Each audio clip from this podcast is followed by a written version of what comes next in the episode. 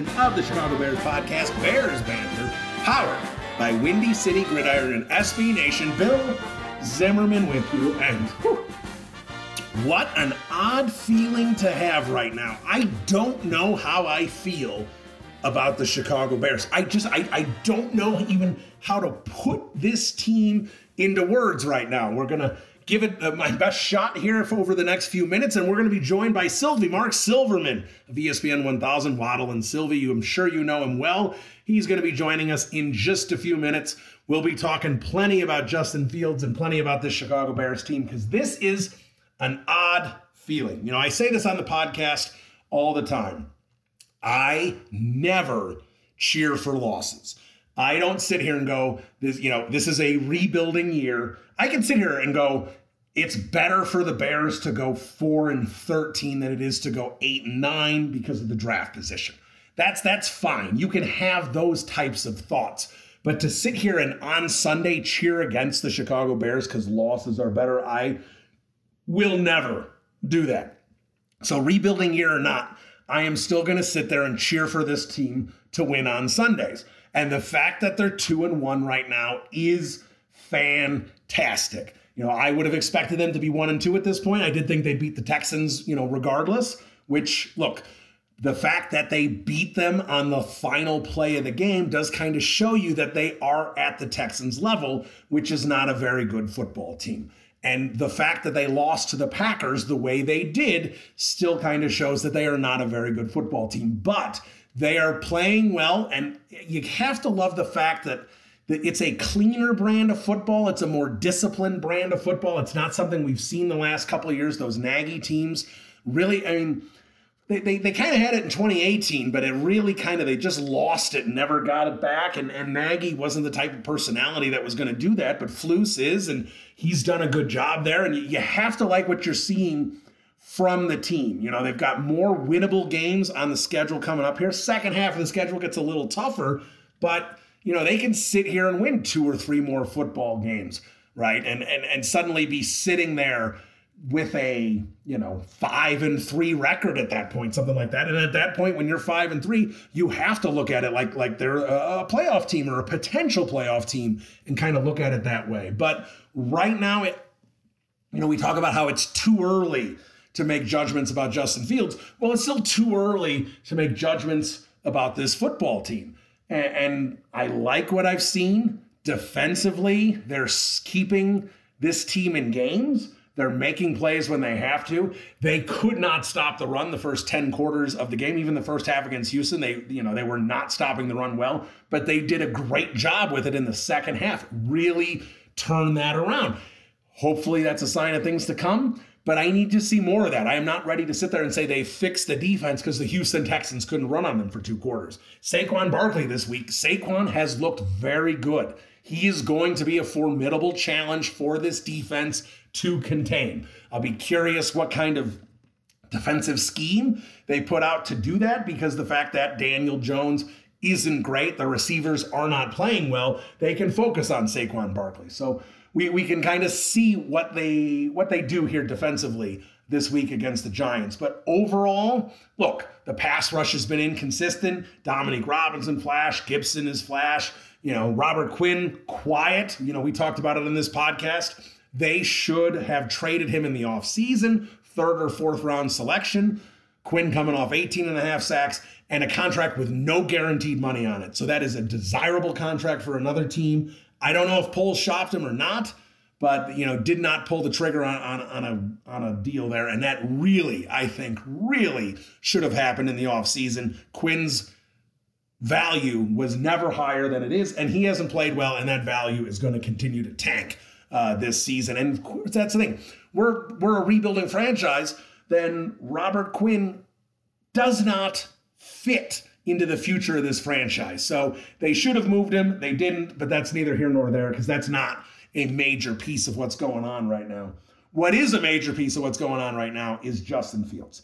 And if you've listened to this podcast, you know I am a Justin Fields fan. I have been a supporter of the selection since day one. I was thrilled. I was doing backflips, and you know my fat ass I'm not, I can't actually do backflips, but I'd try and break my neck. That's how excited I was draft day when Justin Fields was selected. But look, eh, the, the way I would look at this right now is let's look at the DEF CON system, right?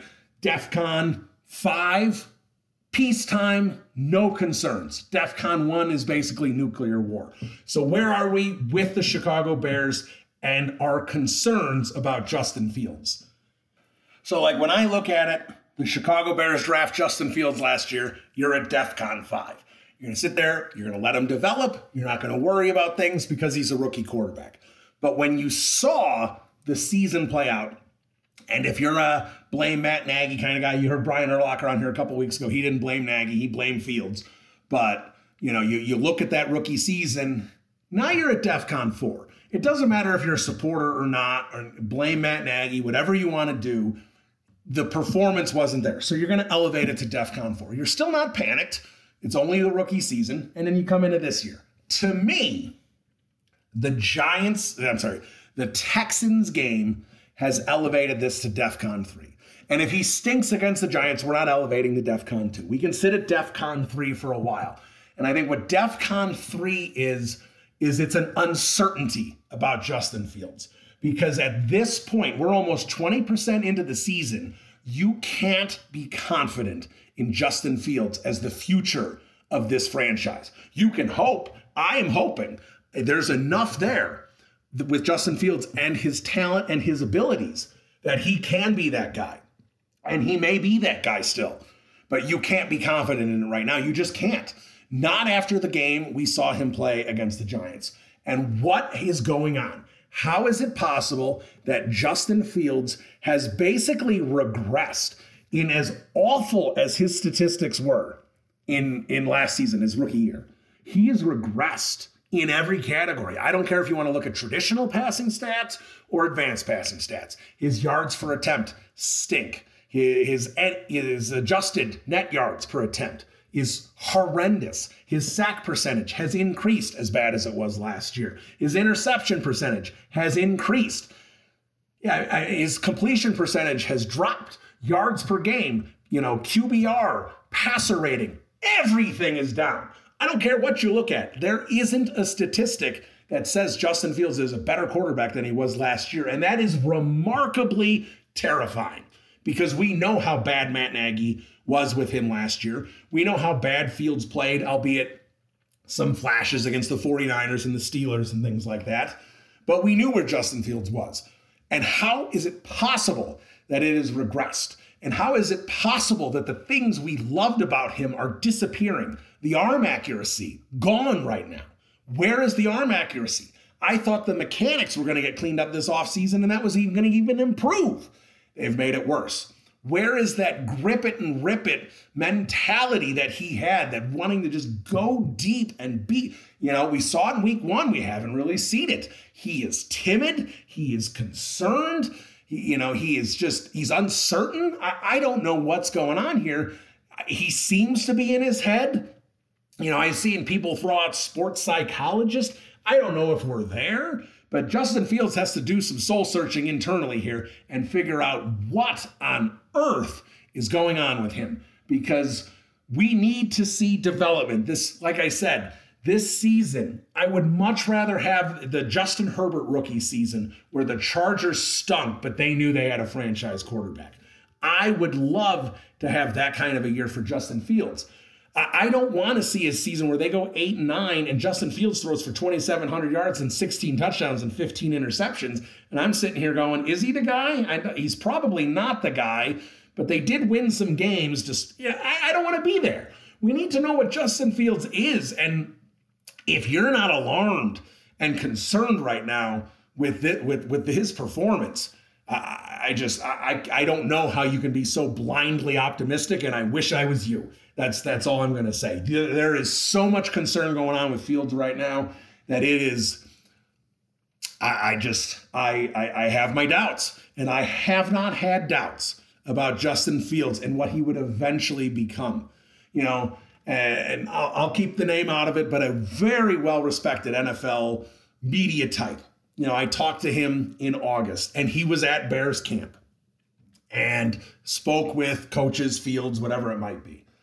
And he said, when you watch Fields practice, it is impossible to think he will fail. And that's where I have been because you, you do feel that he understands the game of football well. Intelligent guy, you know, quick, quick minded, knows exactly where to go with the football. Athleticism through the roof, uh, arm accuracy, arm strength, that killer mentality that just go deep and just pummel a defense.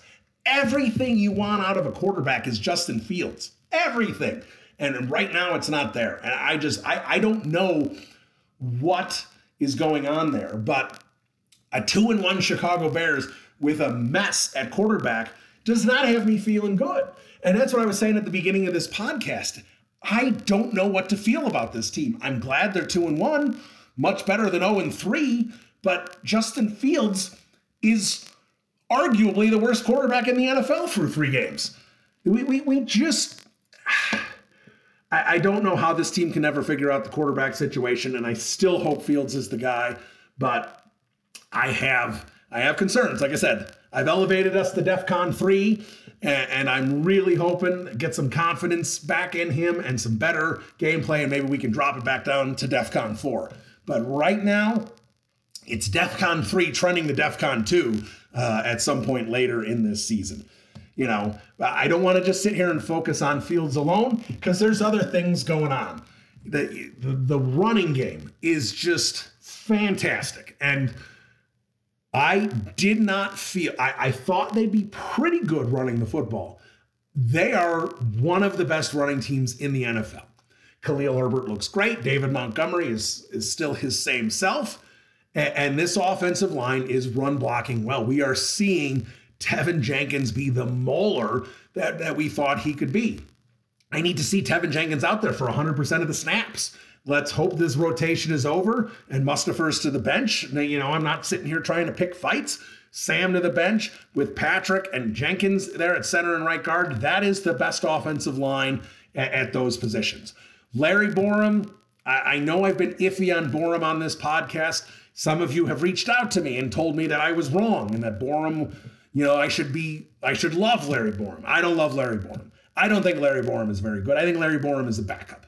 I think, and I have said this and I have tweeted this, and I will stick with this Jones, Whitehair, Patrick, Jenkins, Reiff. I think that's your best offensive line. I think they should look at this at this point or at some point soon and say that Larry Borom is just a guy who is going to play out his rookie contract and he is going to go elsewhere. And, and hopefully by year three, he is a backup. And hopefully at some point this year, he is a backup.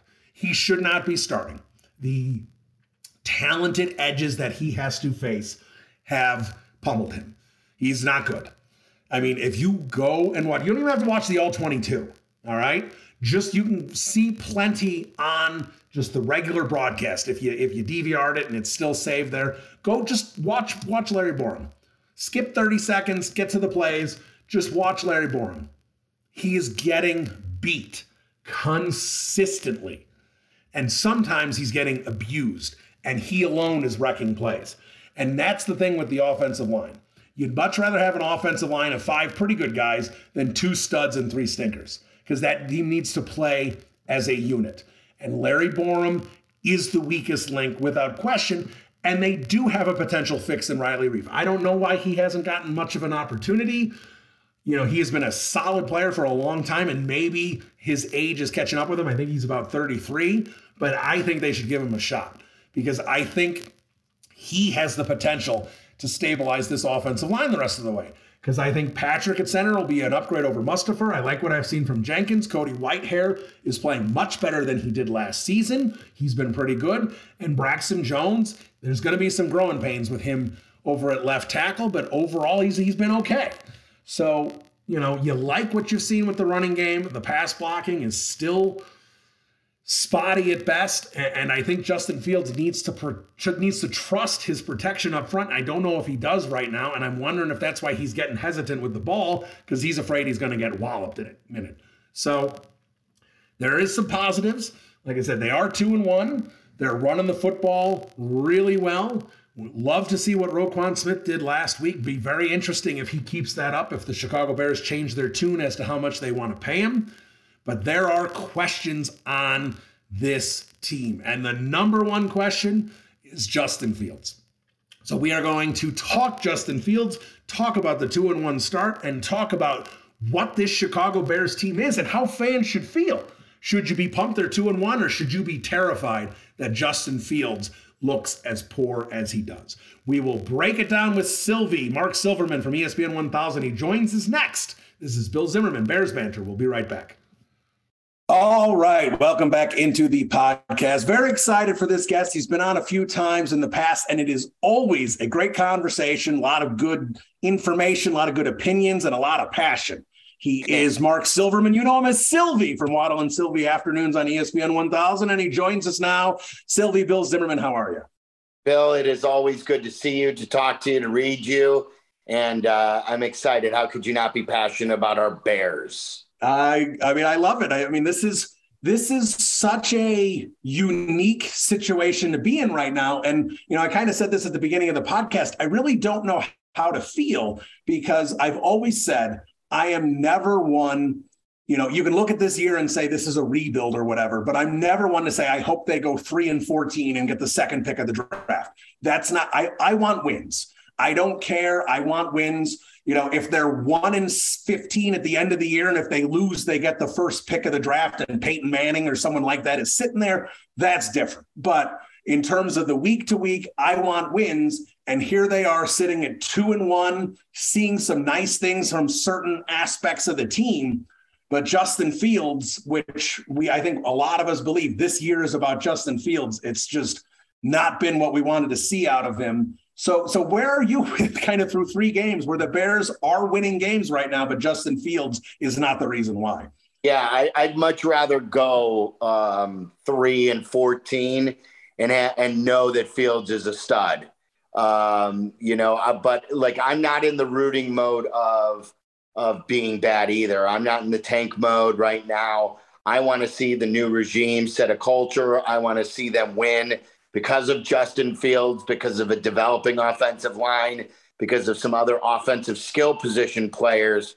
Um, I like the run game, but the one reason I'm concerned is I feel like they're winning, but they haven't really developed anything on offense and like what are you truly building on offense and it's why i was very mad that they didn't uh, go for points or go to try at least to move the ball before the half because i thought that was a perfect building opportunity. Um, and and i think there's a difference between playing to win games and playing not to lose games. And i think eberflus basically admitted it that he would do it again that he would change and not do it again.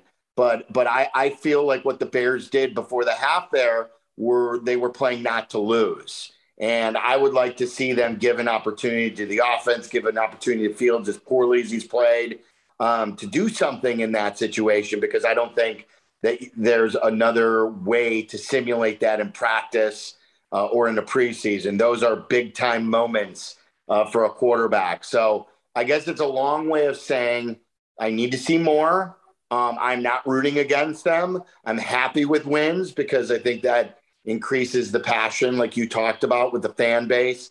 But at the end of the day, I truly like my, I have a simple motto for this year's team, and it's build me a football team.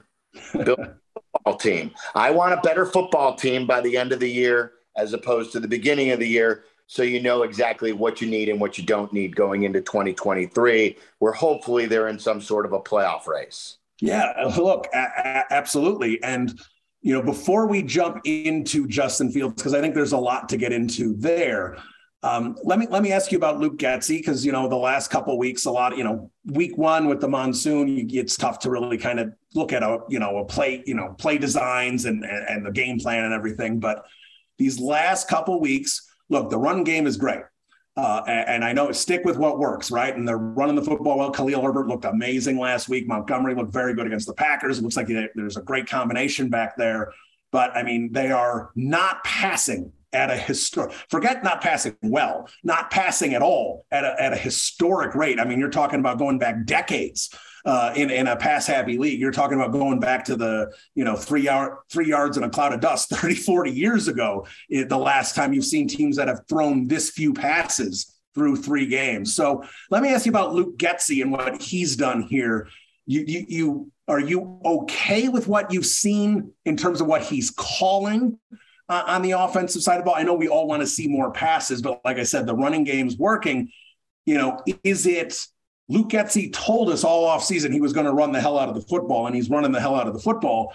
But is this what you think Getsy had in mind, or is this maybe you know lack of trust in the way Fields is playing? Yeah, I, I, think everyone says like show me, don't tell me, and they're showing us that they don't trust Justin.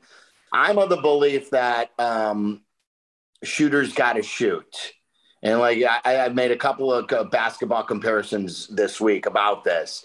Um, I think that in order for Justin to get into a rhythm, in order for Justin to grow, you have to pass the ball more.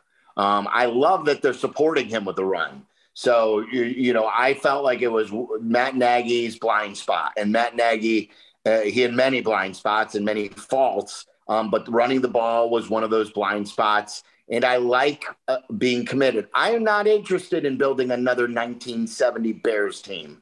I'm not. We've we, we've been there. We've done that. What are you truly going to win? like you're going to need to throw the football and and I get it that they want to protect him some. I also think he can learn a lot from mistakes. Um, like I, I, I once famously got into an argument on the air with Vinny Del Negro, the Bulls coach, and there's my other basketball comp. Um, where at the end, I obnoxiously said to Vinny after the interview went well, uh, Derrick Rose at the end of the game, Vinny, and this was after there were a few games in either Derrick's rookie year or his second year. I think it was his rookie year, where like in game winning moments when like the Bulls were down one, like Derrick would be put on the bench and they would put in Thabo Sefolosha. And, I, and it drove me crazy because Derrick was going to be the foundation of what this team did back then. And you knew he and hoped that he was going to be a star. And the only way to get a player better is to put him in those moments with with games to win. It's not like they're it's not like a loss or two or a mistake or two is going to cost you a playoff spot. This team is in rebuild mode. This is when you let the player grow and you let him have the growing pains. So like I always used to get Vinny because he wouldn't put Derrick in those situations to quote protect him. And I feel similar to Justin. Now I don't think I don't know. I, I once thought very highly of Justin. I still like him. I want to see more, but I don't know if the comps is good because you know Derrick turned out to be a great player before he got hurt. But I would like to see Justin get the opportunities in in bigger moments to throw the football and to do different things than just uh, 18 times a game. Yeah, a- absolutely. And, and before we dive into the fields here, because I got plenty to ask you about uh, with Justin. So right now with this team sitting at two and one, and look, you know, Giants coming up, Washington coming up. There's there's winnable football games on the schedule, especially early here. Are you getting here I have two vibes for you. You tell me which one you're getting right now. You can have the 2020 Chicago Bears that were 3 and 0 with the Falcon comeback and the Giant comeback and they were 3 and 0, but everyone looked at this team and went uh, I don't know and they end up going 8 and 8 and and you know f- fell apart there especially in the middle of the season. Or the 2001 Chicago Bears wind it back 20 years, that 13 and 3 team that I think most of us knew when we watched it. This was not an elite football team. This was just a team that was playing well and just think the ball just kept bouncing their way all season. So so right now, are you feeling more 2020 or 2001? Oh yeah, yeah. This is not the 12. I covered the 2001 Bears this ain't the 2001 Bears. I mean, they had a young, dynamic Brian Urlacher and Mike Brown. Um, they had Ted Washington and Keith Traylor up front. Philip Daniels also was pretty good rushing the passer. Didn't they have Colvin and Holdman on that team too? I want I, I am trying to think if Colvin. I think so.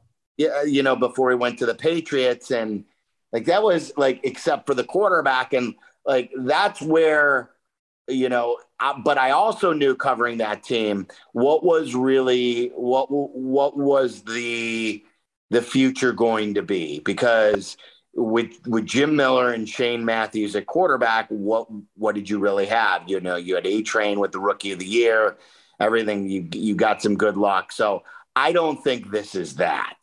Um, so I feel more of one of those, you know, one of these other years where hopefully eh, by the end of the year they'll continue to surprise us and they they play good competitive football because we know these coaches could coach. But I like again, what I truly want to know is what are you what have you built so far through two wins? And I don't know if you've built that much so far. Yeah, and, and I think that's the one thing that that everyone needs to keep in mind. And I, I said this earlier. Look, and I love the fact that they're two and one, but when they did have an opportunity, I get it, it's a rivalry game. Lambeau Field's a tough place to play. But when they did have a chance, and I know some people want to look at officials and things like that, I don't. I think they were thoroughly outplayed in that game, and the score represented that. I think at this point, this team is proving that they can potentially beat bad teams. And I think the 49ers with Trey Lance in, in a very inexperienced position for him, with second career start, whatever it was. I don't want to call them bad, but with the conditions, you know, that that game opened up for it. And the Houston Texans are a bad team period. And they beat them at the buzzer. I mean, that's that's the kind of you know on a great play from Roquan Smith. I mean, that's that's where they are now. They can beat the Giants. The Giants, I think, are like the Bears, where they're they're overachieving.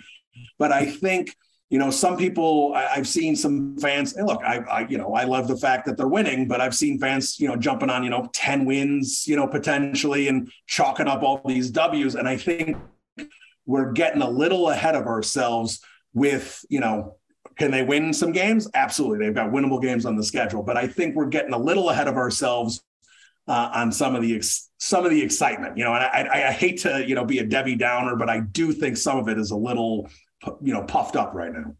This is this goes into the the, the thing that I keep saying about not all seven or eight win seasons are created equally. You know, like if you win seven or eight games because you're running the ball and Justin Fields doesn't grow and you're still unsure about Larry Borom, you don't know about Braxton Jones, how much is Teven Jenkins playing? Like then I'm I don't know like how much is Darnell Mooney not producing. There's a lot there where you could say, yeah, it's nice that they won seven or eight games. But again, I keep going back to this point of what are you building? But if you win seven or eight games or even six games, and Darnell Mooney then comes continues to come into his own, Justin Fields goes through the growing pains and turns it into true growth. You find out that you've got guys on the offensive line who are really good players and that you know you're good with going forward, then that's different. Like, uh, and getting to your point about bad teams, I really feel like there's this this um, most of the NFL is made of mediocrity. I think we we all agree of that. I think there are a lot of teams in this category where, uh, like you mentioned, Washington. I think it's a very beatable team. Even the Vikings, you know, after their first week, I think that's a team that isn't going to be dominant. While Detroit's better, I still think you can get one from Detroit. You know, the Giants are beatable, the Jets are beatable. They look at the Bears and they say the Bears are beatable. But I do like if the Bears go two and three in the next five, like now all of a sudden you're up to four. Um, so I, I took the over going back to the gambling stuff. I don't even know if we brought up gambling, but um, a lot of it has to do with it. I, I took the over uh, based on the preseason because I liked what I saw that they weren't creating penalties and they, they weren't shooting themselves in the foot like a lot of the Matt Nagy teams. Um, so basically, yes, I agree with you. This is not a 10 win team, but I think they can give us a little bit more to cheer from and even more to cheer from if we get to the Fields point. That is just, it, it, it, it all goes back to that. Yeah, absolutely. And I, I thought this was about a five win team. If you ask me now, I think it's probably six or seven. But you know, I I still don't think they're gonna you know get on a roll and, and surprise people. And and I think the big reason why is is Justin Fields. And and and you talked about you'd rather them go three and fourteen and know that Fields is a stud.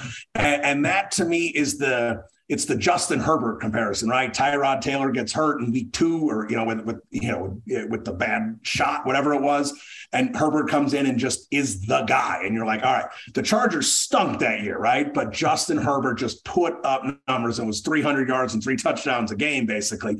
I would love, and yes, you know, would I rather see them go 12 and five and make the playoffs and win the division? Sure. But if we're talking about them going eight and nine, and at the end of the year, we're going, is Fields the guy? Should they bring in competition? Should they look at, to move up in the draft? If that's the option versus three and 14 and, and Fields throws 30 touchdowns and is dynamic, give me the Justin Herbert season because that's what's going to sustain winning for the next decade is having a guy like that. I mean, look, you you look at teams, the Aaron Rodgers, the Tom Brady's, Drew Breeses, the Peyton Mannings, you know, you know, Russell Wilson, you know, you go through Ben Roethlisberger, you know, when he before he you know got old at the end of his career. You look at these teams and you look at their wins year in and year out. Bad year. Now, this is obviously before 17 games. Bad years, they were eight and eight those were the bad seasons. When you have a quarterback that stabilizes your team, you're you've got a place at the table every year. And there'll be ebbs and flows and ups and downs.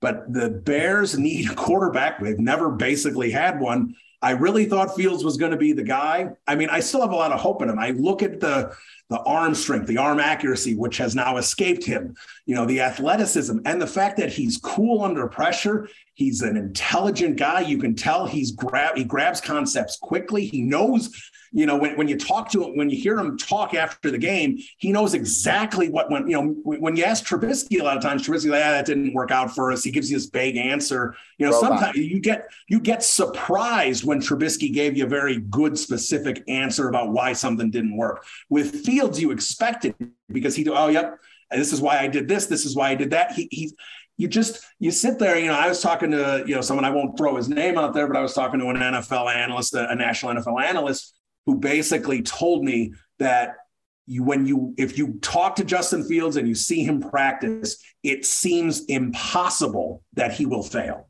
Is basically what I was told by a guy that a very respected opinion in the NFL. But now I'm sitting here now with Fields. The accuracy has gotten worse. I mean, we know how awful the system was around him last year with Matt Nagy. And, and I know it's only three games, and I know one of them was a monsoon. But literally, I don't care if you look at traditional stats or advanced stats, he has gotten worse in every category. Completion percentage is down, yards per attempt is down, sack percentage is up. I mean, everything is going, interception percentage, everything is going the wrong direction. And now I'm seeing some people throwing out the idea, and, and, and Fields was asked about it about is it mental? Does is he need like a sports psychologist kind of thing? I mean, I don't know if we're there with it. I don't know if they've got him thinking too much and he's not playing, but there's definitely something going on in between the ears.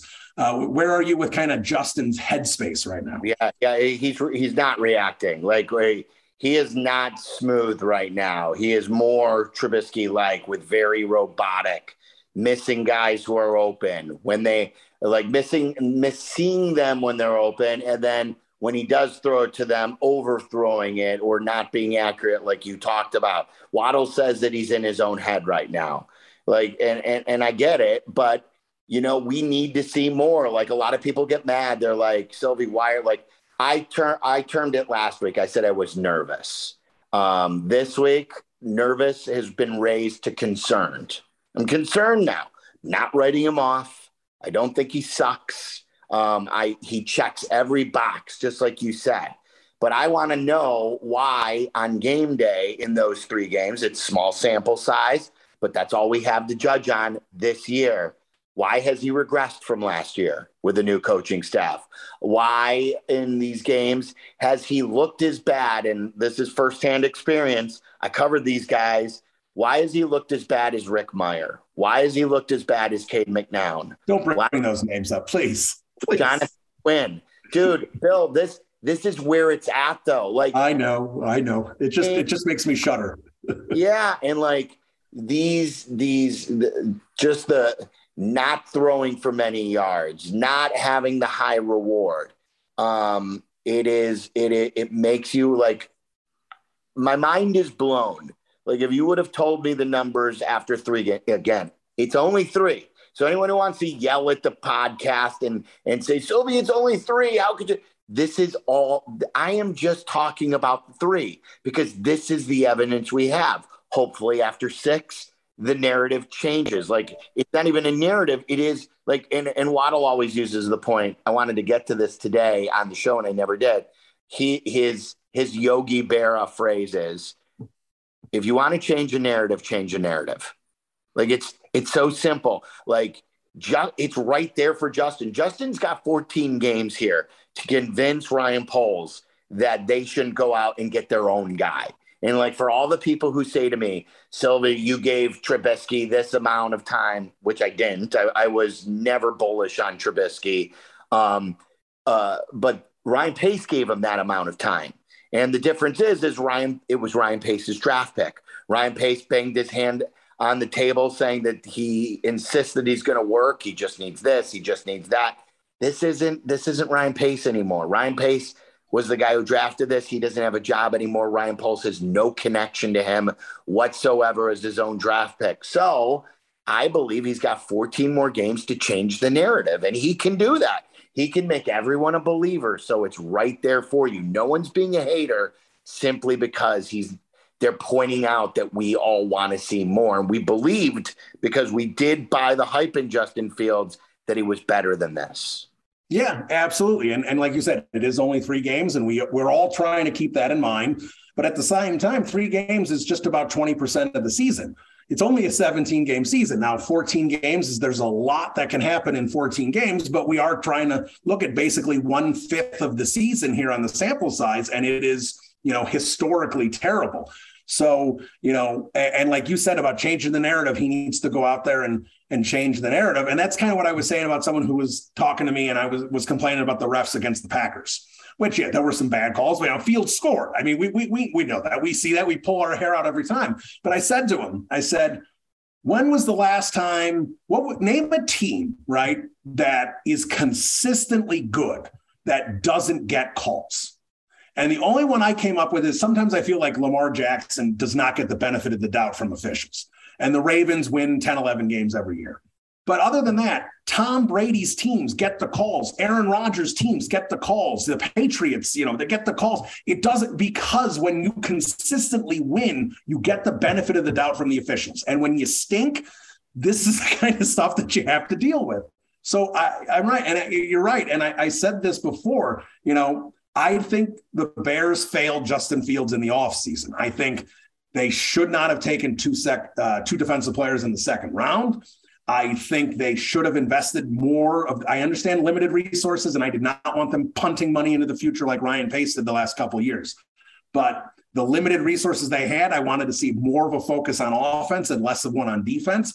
Uh, you know, I wanted, you know, Justin Fields to not have what I think is the worst talented offense in the NFL around him. And I, I, do think that now, maybe with Montgomery and Herbert and the way they're playing in the run game, maybe it's not quite the worst, but that's what I thought it was going into the year.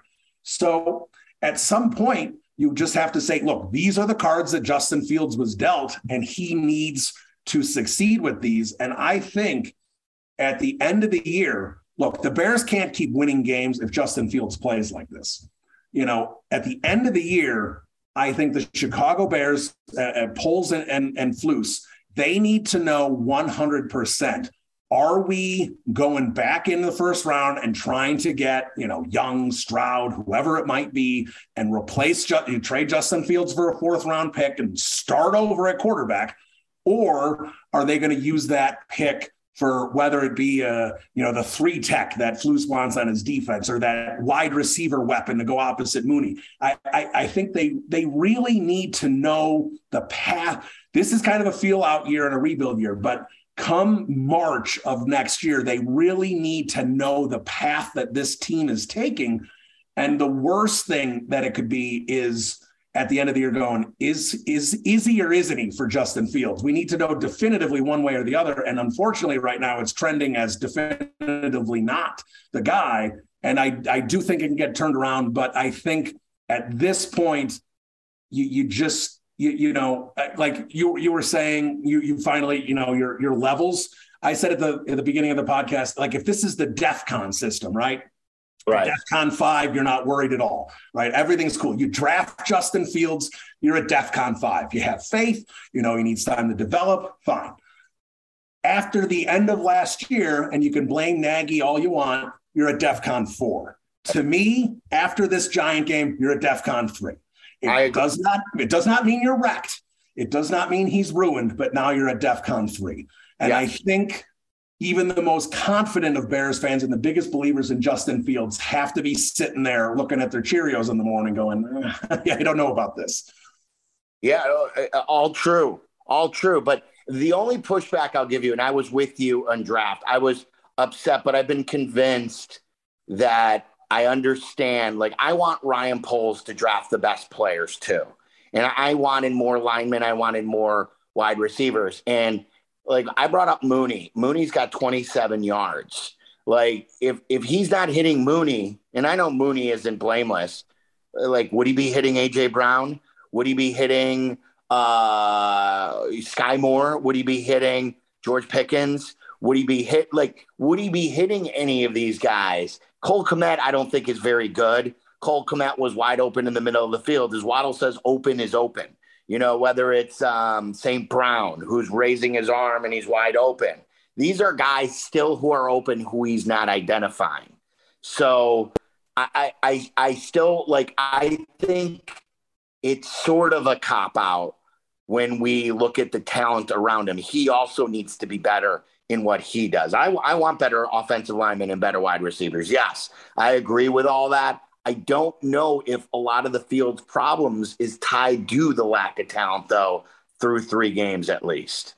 Yeah, again, and, and I'm not sure what the problem is. And yes, you want to, you know, when you look at advanced stats, they say that the Bears are one of the least open receivers in the NFL. I think they were 29th in what I saw earlier this week. So the receivers aren't streaking wide open but and and the offensive line pass protection the run the run blocking has been 50 times better than the pass blocking. It's it's a night and day kind of it's, it's almost fascinating to watch the offensive line do so well with one thing and struggle in, in the other. But you know like i said these are the cards he was dealt. So you can sit there and say well they should have gotten another veteran receiver or they could have signed a veteran offensive lineman. And i said all those things. They could have spent a second round pick on something on offense but in the end, this is this is the unit that Justin Fields has, and this is the unit he needs to perform in.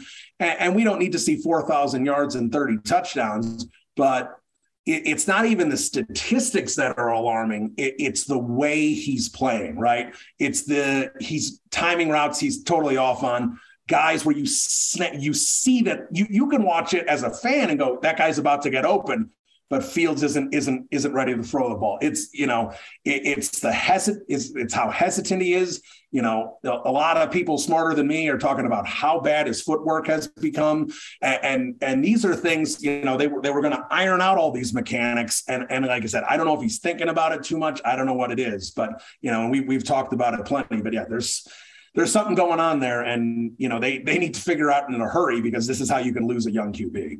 You know, one thing I, have said a lot on the show too is is with the talent, and if they do go forward with Fields or whoever it is, that in today's free agency system, no matter how much cap room you have, you're probably not going to get a premier free uh, wide receiver on the open market. If you look at all these teams, like the Eagles, I mentioned AJ Brown, like the Miami Dolphins with Tyreek Hill, like the Buffalo Bills with Stefon Diggs, those all have come via trades because – you know, those guys are not going to reach free agency because they're going to be franchised and teams won't just give them away. So, like NBA free agency, where we always wait, like if I'm a Bulls fan, who's that next star who's going to want out to be traded?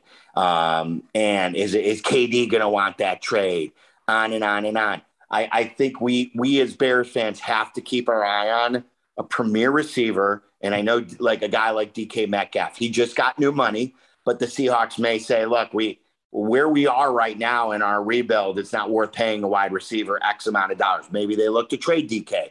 Maybe there's somebody else that you got to circle because I'd rather grab one of those guys than sign like a Christian Kirk or someone who's more middle of the road uh, available. Yeah, I, I agree with that. I, I, think that's absolutely something they, they should consider, unless they sit there and, and there's, you know, they know they're going with Fields. They're sitting there with the eighth, ninth, tenth pick, and there's two or three wide receivers right. they love, and they're going to say, "All right, we're going to get this guy. We're going to pair him with Mooney. We can pay Mooney." And still have two dynamic players that we won't have to pay this other guy till four or five years down the road. Right, and, like Garrett Wilson. Right, like like a Garrett Wilson, Olave, you know, Absolutely. guys they played with like who came in this year, who may be available next year. Yeah, a- absolutely. So, well, let's get off fields here. Let's finish up with a couple other things. Uh, defensive uh, side of the ball. Obviously, Roquan Smith really rough start the first couple games, and then just brought the thunder uh, against Houston, including in essence the game-winning play. Uh, I, I, think Brisker overalls look pretty darn good. Gordon, I kind of feel like they're asking him to do too much, jumping him inside and outside, which is I think kind of causes struggles, but he has flashed as well. And, you know, pass rush a little inconsistent. They couldn't stop the run in the first 10 quarters of the of the season, but you know, the last last two quarters they did a great job with it. So defense, I think overall has been doing a good job keeping them in the games. But, but kind of where are you with kind of you know not just the defense overall but kind of those key components those potential building blocks you know and, and how they've looked so far yeah yeah I, I i think i'd like to see more of a pass rush I think it's going to be really interesting stopping the run against Barkley, who we see is really healthy this week. Um, like you said about the kid, too, like giving him too much. The one thing that I'll say about it is it's kind of the way I want them to treat Fields. If it's a rebuilding year, okay, if you're giving him a little bit too much, if you're giving him too much to chew, so be it. And if he makes the mistake and if it helps his growth and it's not counterproductive, I like it. You know, and it's it's kind of getting back to what I said about Fields. I want them to give him more, and I think growing pains are okay, even though he's had a bunch already. So I don't mind that what they're doing with their young defensive players, giving them a lot, seeing how much that they can handle. I like I like what Roquan did. I think um, to overcome no training camp, the contract negotiations, and then the injury, and a lot of people were speculating in our fan base last week, hey, is he missing all these practices? Is he pissed? Is he is, is he still down about the contract? And to see him bounce back and and to play like he played. And look, in a 17 game season, when these guys don't get preseasons anymore, we see a lot of it with good teams where like the first three or four weeks are like an extension of preseason. So if he balls out after this for the most part of this year, he's going to make a lot of money and and sell Eberflus that he can be, uh, you know, the, the Leonard of the defense, and and I'm hopeful that maybe this will be a jumping off point for Roquan. Yeah, absolutely. And and on the offensive side of the ball, I, I know we've we've mentioned it, but we haven't really talked about it. The the offensive line in the run game, like I said, I am you know yeah, if, if you look at the offensive line and kind of break it down individually, I mean, Teven Jenkins is exactly who we thought. He mauls people in the running game, and and and you're, you you got to like what you see there. I, I'm hoping we're close. You know, I think Mustipher's been better than than a lot of people would have expected, but I think Sam Mustipher has developed himself into being, if he can play guard, that he's a solid backup. He can, you know, if he can back up at center and guard, and and that's fine but I'd like I think Patrick is a better option than him. I'd like to see Jenkins playing, you know, 100% of the snaps and uh, hopefully as soon as this week. Yeah. Um, and, and I think that's going to help the offensive line some there. But the tackles, look, I know Braxton Jones, we're just got to kind of grow with. But I think at this point, at least for me personally, and I know this is a neg- uh, uh, an unpopular opinion amongst Bears fans, I don't think Borom's it. I think he might be a swing tackle. I don't think he's it. I think you know, I don't think Cody Whitehair's he's playing well, but I don't think Cody Whitehair is going to be back next year because his contract's too big. I think they need to make some offensive line investments next year. I think probably what maybe bring in two veterans, a guard and a tackle, and still draft, which I clearly Poles is going to do. But I, I just think this offensive line is interesting because you're just, you know, I mean, Larry Borom got abused by Rashan Gary a couple of times, and it's that's not you know he's had other issues as as well. You know, Mustipher got got abused a couple of times as well. But you know, I like that the offensive line is better than I expected. So I, I overall I, I'm pleased with it, and I'm thrilled with the run game. But I still you know, if Justin Fields is going to get comfortable, he's got to trust the five guys in front of him. And I don't think he does. And I think that's playing into it a little bit. And, and, I just, you know, I don't know what the answer is to kind of solidify the offensive line the rest of the way. You know, maybe it's give Riley Reiff a chance, but there's just something missing there. But like I said, it's still it's better than I thought, but it just it needs to still get a little better. I agree. I, I, don't think it's an unpopular opinion about the Borom thing. I think Waddle agrees with you after watching the All 22 week after week after week. I've been a big proponent. I want to see this week. I want to see Lucas Patrick go back to center now that he's gotten some reps under him, now that he's gotten his legs, now that the thumb is better. I want to see him back to center, and I want Teven Jenkins to play every snap, and I want to see him grow. Um, so those are my couple points. And then I also like what I've seen from Herbert. He showed flashes last year. I, I you know, I'm of the believer of the belief that uh, I, I didn't want to have the Montgomery re-sign Montgomery thing pick up too much steam anyway. We fall in love too much with our running backs. The Bears have shown you they can find a back every year in the fifth round, and he's more than capable. It's a run game, not the running back. And I think Herbert is the latest to show you that. And I think as much money as you have, putting money into David Montgomery, I think would be silliness right now. And I would be confident going forward. And I'm glad that Herbert's had success and he could show more Bears fans that that point. Absolutely. I think, and I hope this is going to be Ryan Poles' plan. It was kind of Ryan Pace's plan. It wasn't perfect, but he did it for the most part. I hope Poles takes the day three running back every year. You know, fifth, sixth round, get a guy in there. They're not all going to hit, but a couple of them probably will. And you know, so you know, you got Montgomery, and then you get Herbert, and then you get uh, you know Ebner, and you know, get another guy next. When Montgomery leaves, you bring another guy in, and you just kind of you know the Kyle Shanahan you know mentality. I mean, if that's kind of the offense we're going to be running here, you know, trust the scheme, and you know use the running backs and use them heavily. And when it's time to pay them, let another team pay them and you can invest your resources elsewhere. So I, am with you 100%. I know Montgomery's popular and he's, he's a solid back. He's not, but to me, the only running backs I pay are the elite, elite difference makers you know the, the the the Derrick Henry when he's unstoppable. What Saquon Barkley was supposed to be, and maybe you know eventually gets back. What Christian McCaffrey was a few years ago you know, those type of running backs, what Jonathan Taylor was last year. Those are the guys that I think you pay. And if you don't have that guy, then you trust the offensive line, you trust the scheme, and you you use kind of replaceable backs. Um, so you know, before I let you go, let's let's get a prediction. Giants this week. It's a winnable game, but it's on the road. Kind of, what, what do you think at this point during the week? What do you think is going to happen? I'm three and zero oh picking Bears games so far. So um, I don't feel great about this. I think they can win. I don't think they will win. I think Saquon Barkley will be too much for them. Um, going on the road, I think, is going to be tough. I think it's going to be another close game in the 20 to 17 type mode. I think they're a three point dog now anyway. So some something around there. But as of today, when we're doing the pod, uh, my prediction would be the Giants to win this game.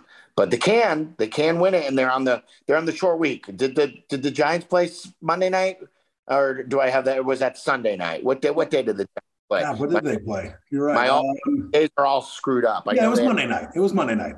So they're in a short week and you know we'll we'll, we'll see it, it, they're definitely gettable so and, and a lot of these games are gettable all right. Well, there he is. He's Mark Silverman. Sylvie uh, at Waddle and Sylvie on Twitter if you don't follow him, which I'm sure you already do. Uh, Mark, thanks for so much time. Really appreciate it and uh, enjoy the show and, and keep it up. Keep up the great work, Bell. Thanks. All right. There he is. Sylvie, Mark Silverman from Waddle and Sylvie, ESPN 1000. Great spot with him. Gotta love the passion. Gotta love the the thoroughness, the thought process. You know, everything Sylvie brings to the table. That's why I love having him on this podcast. It's a great conversation. Uh, and, you know, look, he made a lot of great points there.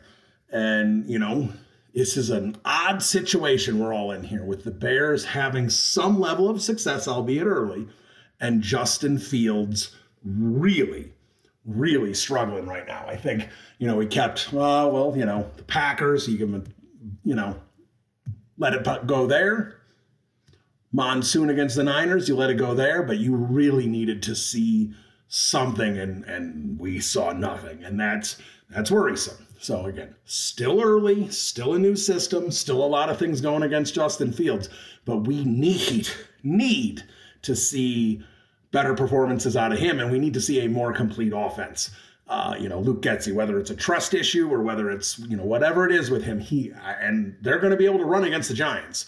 So they are going to run the football. Is going to be a heavy dose of Khalil Herbert again this weekend, but they need to be able to throw the football, and we need to see if Justin Fields is going to be the guy for this team moving forward. We just we just have to. We have to find that out. And right now, I, I don't care. I am a Justin Fields believer. I am a big supporter of him. I say it on basically every podcast, but right now, the alarm bells are sounding everywhere. He need. I don't care about Matt Nagy. I don't care about this is the fake rookie year. I don't care about the lack of options, although I screamed about it earlier and I've screamed about it all off season. I don't care about any of that because this is the reality that Justin Fields is in, and this is the reality where he needs to perform. And this is what Ryan Poles and Matty Eberflus are going to have to look at this offseason when they decide if Justin Fields is going to be their quarterback moving forward because it's a critical, critical time for him and the Chicago Bears franchise. But like I said, Giants coming up this weekend. This, I think, is going to be another closely contested game. The Giants are kind of like the Bears, where I think both teams probably aren't that great. They're definitely both below average NFL teams, but performing pretty well right now. I think Saquon Barkley is going to have a huge game. I think he's going to be a major problem for the Bears front, but I think the Bears are also going to run the ball really well uh, as well. I think this is going to be an interesting game. I think this is going to be a fun game, but the fact that this is in New York, the fact that I do think the Giants have a better coaching staff, I do. Uh, the Daboll's the guy I wanted for this franchise for Justin Fields. They chose to go a different direction. That's fine, but uh, I think the Giants have a better coach, and the Giants are at home. And I think, other than that, they are pretty equally matched. And as much as I believe in Justin Fields, and as little as I believe in Daniel Jones with the NFL experience, right now the Giants are better at quarterback. And with all that being said, I think the New York Giants win this one. I think it's close. Again, it's going to be a fourth quarter game, could go either way, but I think it's going to be kind of similar to the score we saw this week, this past week against the Texans. I'm thinking it's going to be somewhere Giants 20, Bears 17. So I do think the record falls to two and two, but definitely a winnable game. Definitely an opportunity for this team to jump and go to three and one, which would be a remarkable start for Flus and the Chicago Bears. So we'll talk next week. Bear down, everybody. See you then. ありがとうございます。